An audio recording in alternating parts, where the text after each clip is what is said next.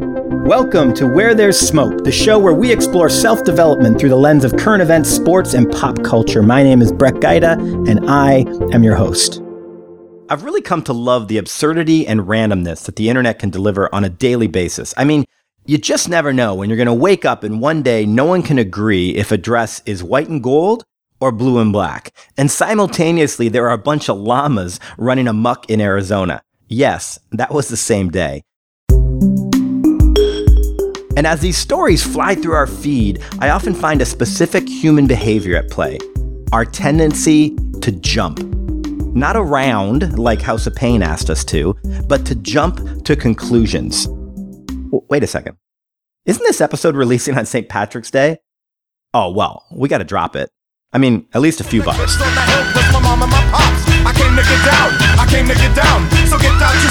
around, jump around, jump around, Oh, Danny boy, the pipes, the pipes are calling. Also, Nick has informed me that a lot of you may not get this reference, and that's okay. But I digress.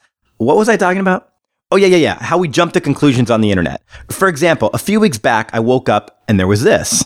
Ever wonder where these New York City subway cars end up once they're taken out of service for good? You might be surprised to know they're shipped out to sea and dumped in the Atlantic Ocean. To be accurate, I didn't actually wake up and see this video. I woke up and I saw a post in my Facebook newsfeed sharing the story. Now, full disclosure, the article title was a little bit clickbaity stunning photos showing NYC subway cars being dumped into the ocean. But still, what I found interesting was the negative comments I saw some people write under this story as it got shared on Facebook. A few of them were disgusting. I hope they prosecute the people who did it. No hiding it, the ocean is one giant dumpster, just a matter of time when the oceans will be free of life. And as if our oceans aren't polluted enough, freaking idiots. Now, many of you might know this story. Here's a bit more of the specifics. It might sound like a pretty heinous act of pollution, but in reality, the subway cars create coral reefs, fostering new life on the ocean floor. So rather than this being a story about polluting and killing, it is a story about recycling and life. Look, I'm not here to call out anyone who might have commented on this specific story without reading it first, because though in this case I did read it prior to commenting, I have definitely been guilty of speaking without all the facts. And as we will see in this episode, we've all been guilty of speaking without really knowing. This is how it sometimes plays out for us. And we see something, instantly decide what it means, immediately form an opinion, and in many cases start defending it all within seconds all without either caring if we have the majority of information or not realizing how influenced our minds are by our biases. You see, this doesn't just happen online. We see it in the media, around water coolers, in business meetings, over drinks, around friends, with family, all the time.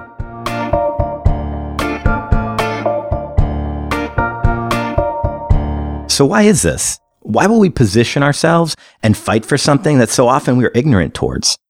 What convinces us we know, and what can help us understand that perhaps we don't?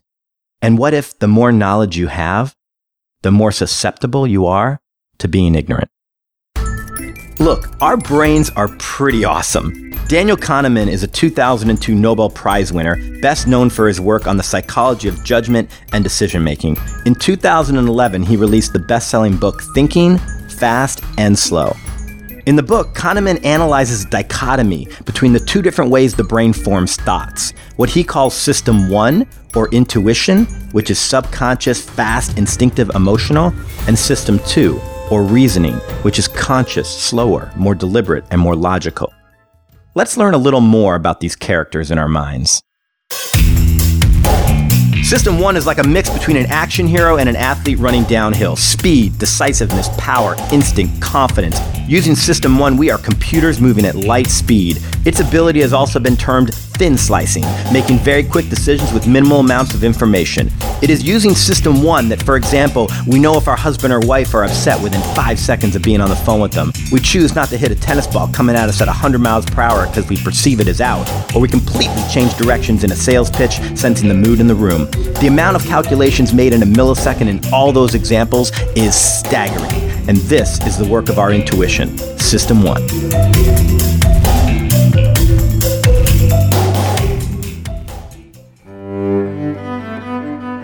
System 2 is evolutionarily recent and specific to humans. It is also known as the rule based system, the rational system, and the analytical system. This is what we normally think of as thought in the strictest sense. It is deliberate and conscious, and we naturally feel as though we are in control of it. It performs the more slow and sequential thinking. It weighs the pros and cons before making a decision, or processes information in order to solve complex problems. This is the work of our reasoning, System 2. So, two systems, very different. And it's pretty awesome to recognize that you have this tag team working in your mind to figure things out and make decisions. However, this starts to sound less awesome when you look under the hood of System 1's approach. We discover that its commitment to providing you with an instant answer takes precedent over its commitment to providing you with an accurate one. They've done studies, you know. 60% of the time, it works every time. That doesn't make sense.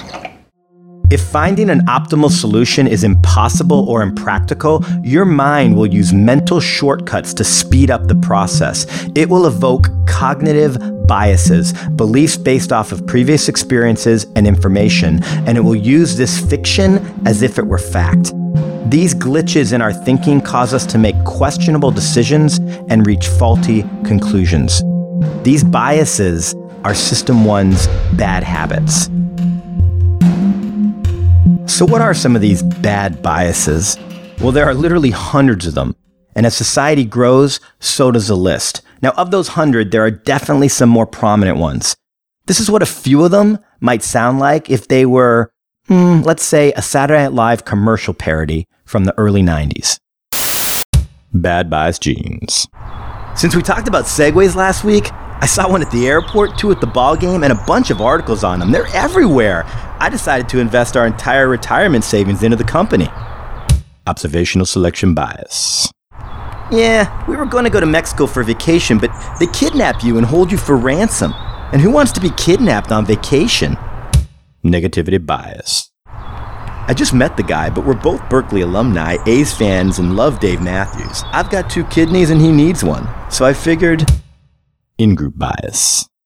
This fortune teller knew that I had a box of old, unsorted photographs in my house and that I was having problems with a friend or relative. So when she said I was supposed to sign over my life insurance policy to her, I just did. The Forer Effect Bad Bias Jeans. The most insidious feature of these cognitive failures is that we have no way of knowing that they're happening. We almost never catch ourselves in the act of making intuitive errors. We don't recognize them. Now, before you throw your hands up and say, ah, man, we're screwed, remember, we also have the slow thinking and methodical system two. And it can be used to monitor the quality of the answers provided by System 1. We can slow things down, examine when necessary, hold things up, turn them around, look for nicks, dents, and imperfections. And surely, Using System 2, we can tell the difference between what are facts and what's fiction, and that is our saving grace.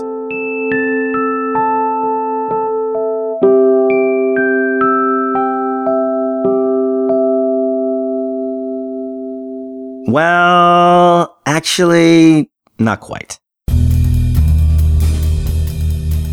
Now, System 2 is capable of overriding the impressions of System 1. As a matter of fact, with enough practice, things that once required a lot of thought become instinctual. Think of great jazz musicians or athletes who are able to quickly process large amounts of data in an instant and blow us away with complex melodies or amazing plays.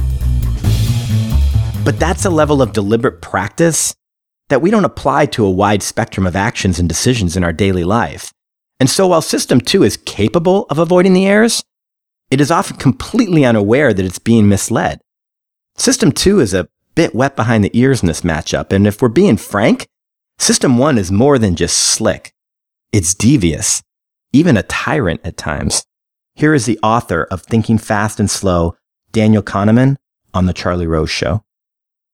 And it's not that people go to war because of reasons. You know, it really very often works the other way around. We go to people war because want to of- go to war, and then they find the reasons. Ah. Then system two is become the slave of system one, Ah. and that happens a great deal. And this is where things can get really scary, especially if you're someone who wants to do the right thing, be kind, be considerate. You really need to understand that there are some pretty big potential blind spots for you. We walk around life thinking that we know what's best for us, but we don't really.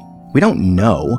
I mean, we make our best guesses, and those guesses are educated ones, often based in a lot of knowledge and experience, but there is no way of knowing which choice will lead us where, and we never really know how much our biases are playing tricks on us.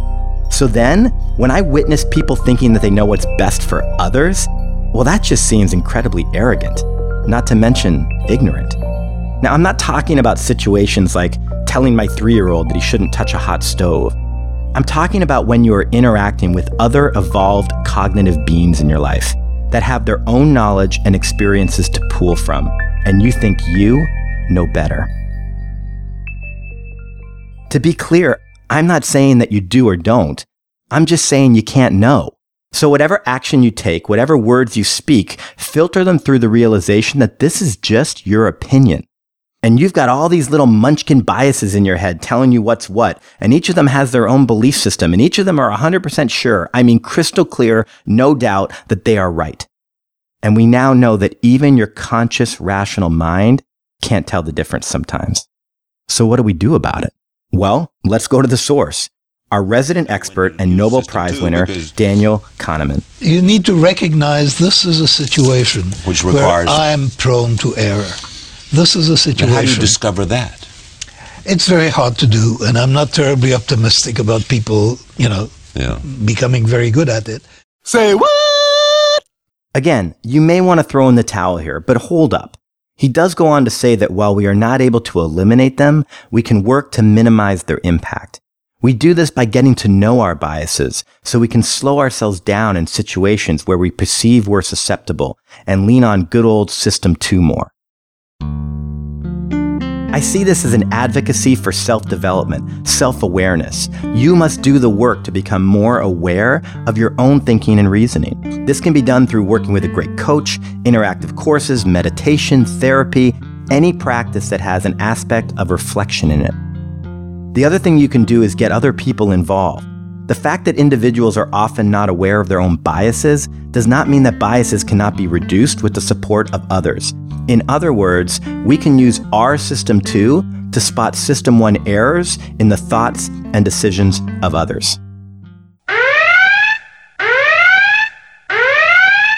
Warning, confirmation bias alert. We love to surround ourselves with people who agree with us. That is why we only digest media that shares our political and social opinions and mostly hang out with people who hold similar views and tastes. This can often result in groupthink, herd mentality, and feeling like you are being so open and flexible when you are really being completely closed and positioned. If you are going to successfully utilize others as a check and balance system for your biases, you must have variety in those groups of people, including people who veer from your beliefs, differ in your position, and vary in levels of investment and values. And maybe even some, actually not maybe, probably for sure, some people that you don't even like. So remember that white and gold dress we mentioned at the beginning of the show? Or was it blue and black? In life, you will often be as sure about what you are doing and why you are doing it as people were sure that dress was white and gold, as others were sure that dress was blue and black. The day that dress was flying across the internet, writer and actress Rashida Jones had a great tweet. She wrote, What genius pulled off this elaborate metaphor just to teach us the importance of tolerating other perspectives? Now, in this case, we know the dress was actually black and blue. But the world doesn't work that way most times. Most times, there is no definitive answer. So before you jump, take a moment to consider that all your thoughts and feelings carry with them biases. You need to navigate the best decision for each situation while incorporating not just how you see it, but often how others see it, and maintaining the health of all the relationships involved. Because the most dangerous cognitive bias of all is naive realism, believing you are immune to all this, that you have no biases. That is the only place where you truly have no control and no perspective on the truth.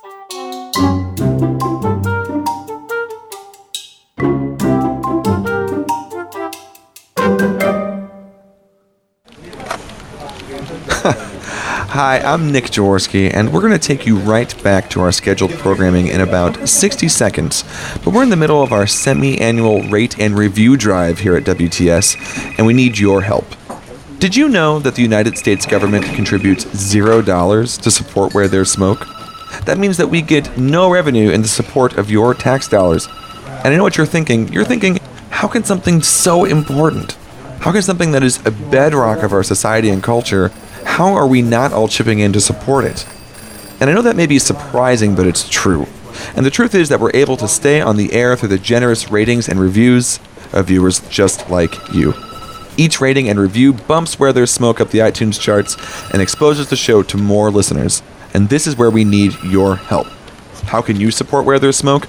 Well, the phones are ringing off the hook right now, but you, you can simply type the words Where There's Smoke into iTunes, click on that lovely WTS logo, then click ratings and reviews, and then just write a review. It's just that simple. We're at 106 written reviews right now. We're so close. We'd love to reach our goal of 115 by next Tuesday. So just go to iTunes right now, leave a written review, and we'd, we'd, we'd appreciate your help. As an added bonus, if you rate and review now within the next 30 minutes, you'll receive the best of Where There's Smoke. That's 90 minutes of special WTS content that comes on cassette tape or Laserdisc. So rate and review now.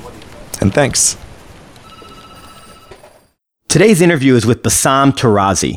I could introduce Bassam in many ways. Let me throw a few out there. He's an author, an entrepreneur. He helps companies and people finish what they start. He's traveled to 66 countries. I'd use words like intense energy, fun, connection, accountability, and caring to paint a picture of him. And in his words, he once said to me, a lot of people try to change the world.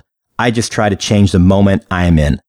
I love this guy. We have great conversations. Last week, I rang him to discuss the topic of this week's show, and I really feel the conversation adds so much value to today's topic because the topic is big and it's dense. And I think in this conversation, you'll hear more of the humanity of it, how it applies to you, and what are some of the things you can be doing. As we dive in, we're discussing the dichotomy between our two thought processes so yes, I can in, a, in an instant I can make a decision and I can thin slice something, and that's incredibly powerful. But in an instant, when I'm making that decision, my confirmation bias is always at play. So how do we know? yeah, I mean, you're right. There is there is that always tug and pull, right? So let, let's go let's go farthest. You know, uh, let's say worst case scenario, right? There's you hear a rustle in in the leaves, and you think, okay, is that a lion or is that the breeze? Right? You're mm. going to thin slice in that second and your brain's going to say, well, let's just guess it's the lion so that we don't go out there and get hurt, right? So, you know, because if you said, ah, it's just the breeze every time, it's just the breeze, I'm not going to process this information, it's fine, I'm going to go out. Well, that could be danger. So there you have thin slicing. There you have your body just just kind of reacting. How do you know the difference, right? So confirmation bias is also something called. Uh, we can look at something called um, a positive illusion. A positive illusion is we convince ourselves all the time that we're doing more than we are or that we're always right. So if you get in a fight with your significant other, you're going to tell your friends or I'm going to tell my friends, isn't she crazy? Right? You know, I did this, isn't this? And then she said this. She's crazy. Yeah, she's crazy. Meanwhile, your significant other is telling a completely different version of the story to her friends and be, yeah, that guy's crazy. And because re- the reason is, is when we go to bed at night, we don't want to think we're, we're idiots. You know, we, cl- when we close our eyes at night, we want to know, hey, I did pretty good today. You know, I, I like myself in my head and I'm going to keep going tomorrow. So, because if we always thought that we were wrong, or if we lost our confidence very easily, or if we just, man, maybe everyone's right, maybe I am a loser, maybe I am, maybe I'm not going to amount to anything, well, then we would not amount to anything because we wouldn't be able to convince ourselves that we could, even against all odds. Look at starting a company. I mean, starting a company is really the craziest thing you can do. It's probably not going to work out That's what the numbers say. Probably not going to work out. And yet, everybody says, but maybe, maybe mine will, right? And you have to believe that because if you don't, no one would ever start. So for me, I kind of think that I call it up periscoping. I think you got to put your head down, right? I mean, this this world is like we're driving around in a submarine. We don't have radar, but we have sonar. So we can ping and say, hey, if I jump out this window, it's probably not going to be a good idea, right? I, I can decipher that this is pretty stupid, and we can figure that out in business and life, whatever the whatever the jumping out of the window. But we have so we have sonar. But every now and then, like I myself on the first of every month, I up Periscope. And what that means is I write, I have a 30 minute just raw writing session. How was my last month personally, professionally, et cetera, et cetera? It's just a way for me to assess what's going on. Have I been delusional over the past month? You know, have I really been working as hard as I say I was? What is my output? And then I can be a little bit more critical. But I don't know if up periscoping would work every day. Sometimes you just need a little bit of delusional momentum, maybe yeah. as sick as that sounds how can we train ourselves to up periscope in the moment which you're right, right. is very very difficult but at the same time our brains are so amazing that it could probably do it in about one second if we just actually right. took one second before we answered let's say and said wait up periscope no i don't think i want to do that you know right. we could, no you, probably could. You're, you're so right i mean it's that there was um i forget who it was i'm gonna throw this out there is either the CEO of Honda or Toyota. I forget which one, but he said he had hired a business coach and he said he paid the guy whatever, hundreds of thousands of dollars over the years. And he said, you know what his best advice was? The thing that sticks with me every day is that before I make an important decision or an impulsive decision, just close my eyes and take six deep breaths. And maybe that is the the momentary up periscope, right? It's just yeah. that I mean, it takes a long time to take six breaths. Obviously, it's not taking the whole day, but when you want to react, it is a long moment. And then all of a sudden, everything changes, right? Because what can we control? We can't control much in life. The only thing we can control is what we put in our body and how we react to things out of our control. That's real, right? Yeah. Like if I go down to catch a subway and I'm like, God damn it, the subway's late. I'm really late to work. Where's this freaking subway? What's well, maybe I woke up late. You know, my my, anger in that moment isn't going to pull the subway any faster, but I can choose my reaction. So you're right. There are momentary up periscopes, and I think the issue is, is we are an emotional being and we are a rational being, and there is always that that fight there was always that fight because if we up periscoped every second of the day, we probably wouldn't get much done. You know, it's like, mm, should I should I should I put my left foot first or should I put my right foot first? Well, if I put my right foot first, that means I'm going to get to the curb and that's going to be I'm going to be offset. Obviously, you can't do that. So, like you're saying, if we could find a way to up periscope a little more often in our days and in our reactions, it would probably do us a little bit better.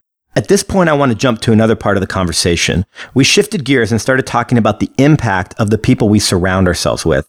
I used an analogy that people sometimes think everyone's Facebook newsfeed is a town hall, you know, where everyone gets to have their say and people can evoke the freedom of speech card. But what if for some people it's more like friends sitting around a kitchen table? And if one person is consistently overbearing, aggressive, annoying, whatever, you just don't want them there. You know, in real life, you, you'd ask them to leave and probably not invite them back again. So how do we keep the balance? What is the balance?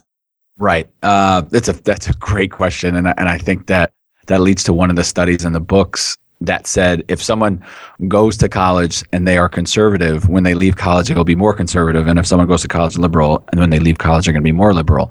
And what that goes to show you is, like you said, you surround yourself with who you want to surround yourself with, right? It's a it's an example of social proofing that the number one reason anyone does anything is because someone else is doing it.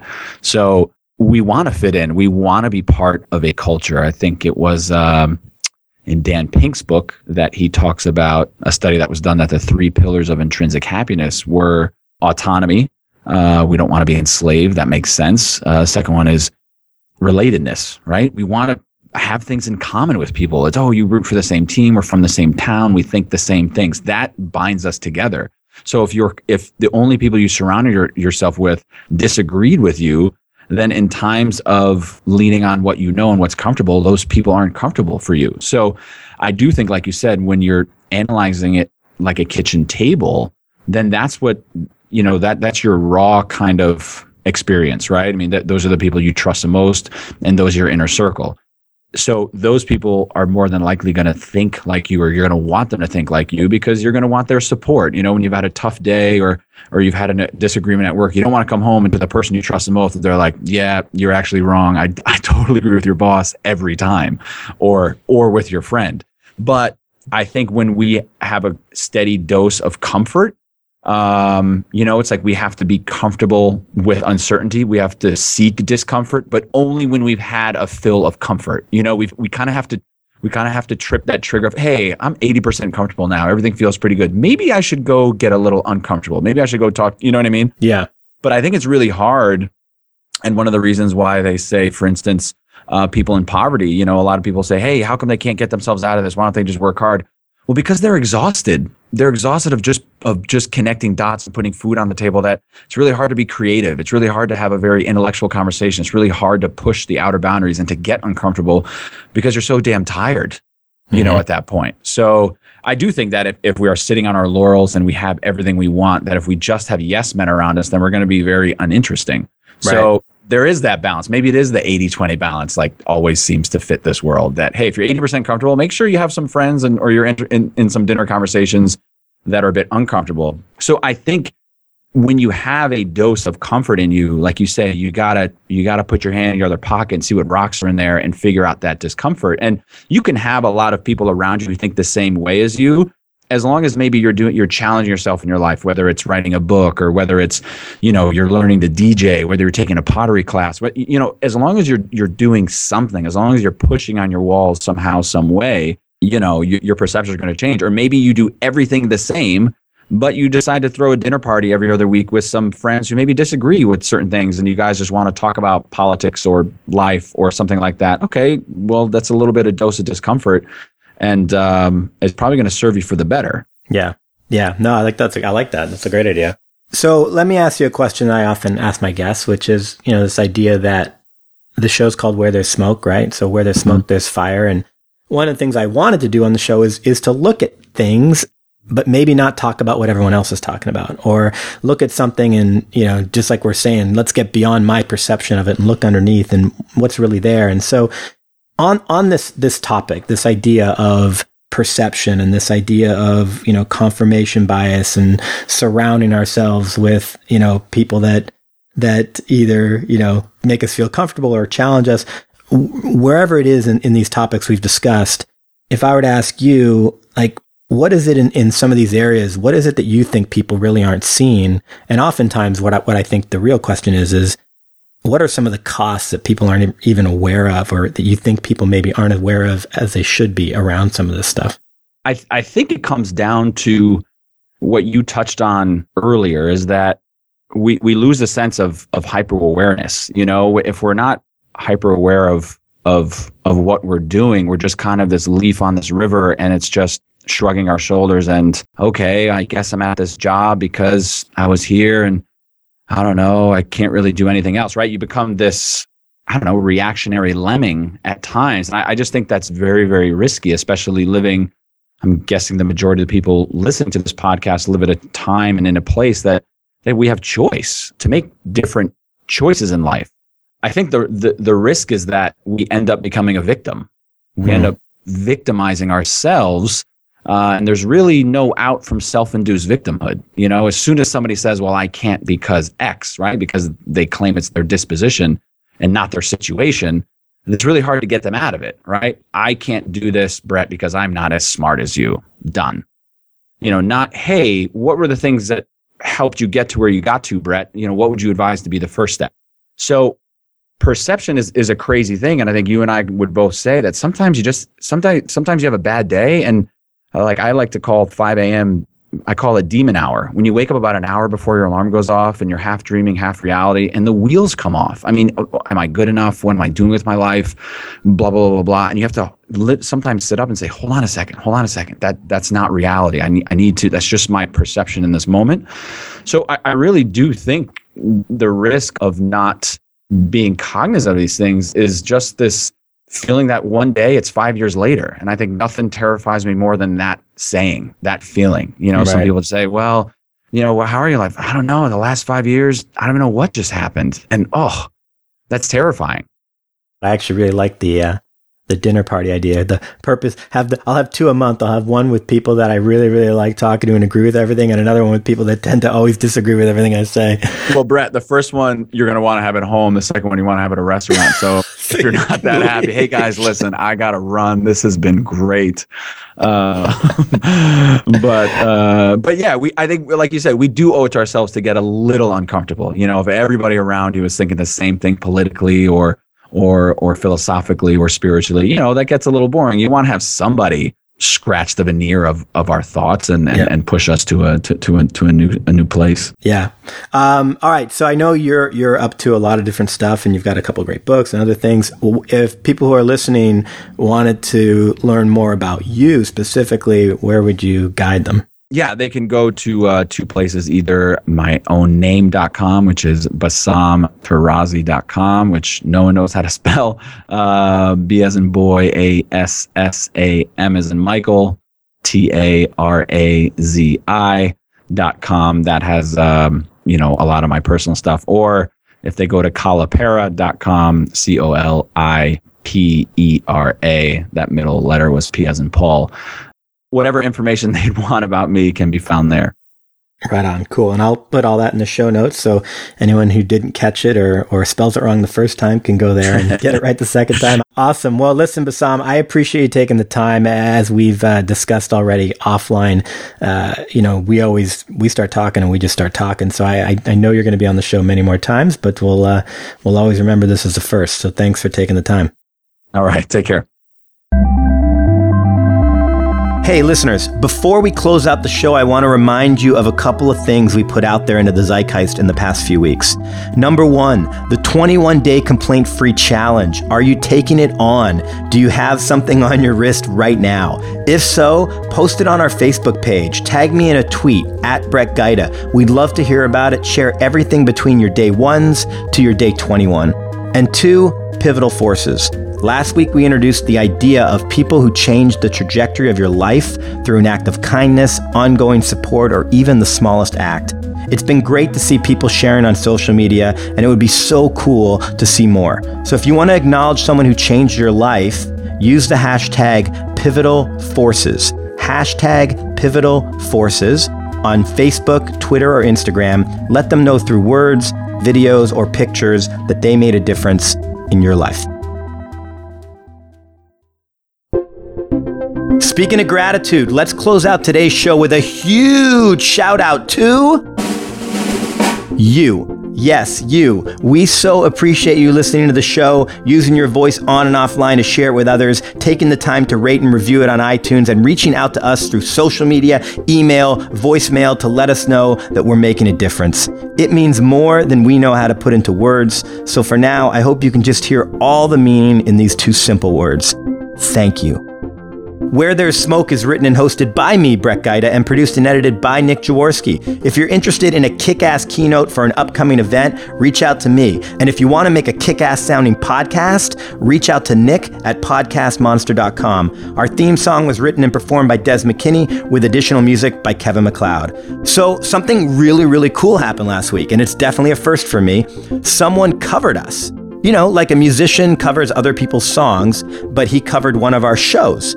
A friend and listener reached out to me a couple of weeks ago, asked if he could use the Meaning of Life show to create a speech for his local Toastmaster group. He said he'd give us credit. I said, yeah, no problem. So, long story short, he crushed it and he won Speech of the Night. Bam! So I want to congratulate Sebastian Acosta for taking Kevin Hall's advice from a few shows ago and taking what he learns here on Where There's Smoke and teaching it to others. That is amazing. And a shout out to our new listeners in the Milton Toastmasters Club. Welcome to the show. Feel free to cover us anytime. Some messages for a few iTunes reviewers from the past week. TVO321 from Canada. Some would say there are no accidents, and we are glad you found us too. Double Zero Zero Yogi from the USA. You are our 100th review in the US iTunes store. Cue the balloon drop. I also thought he summed up the show's value quite elegantly. Quote, click on it and drive, walk, sit, eat, snuggle, etc. your way to expanding your heart and mind. Ah. And Xenobob2105 from the UK, thank you for your review and for your comments on Facebook. We love interacting there. Overall, we are so moved by the reviews. I wish I could read more of them and take all of you out to lunch to say thanks. Other ways you can connect with us. As I mentioned, we're on Facebook. Look up Where There's Smoke. Find me on Twitter, at Brett Gajda. Go to our website and leave a voicemail. Yes, a voicemail. Do you want 15 seconds of fame? I mean, all you have to do is say something mildly flattering and we're likely to put you in the show. Or you could ask a question. We love answering questions. You know, things like, what do you think is the biggest key to effective influencing? Should I marry this dude? Or who would win a fight between a Yeti and Bigfoot?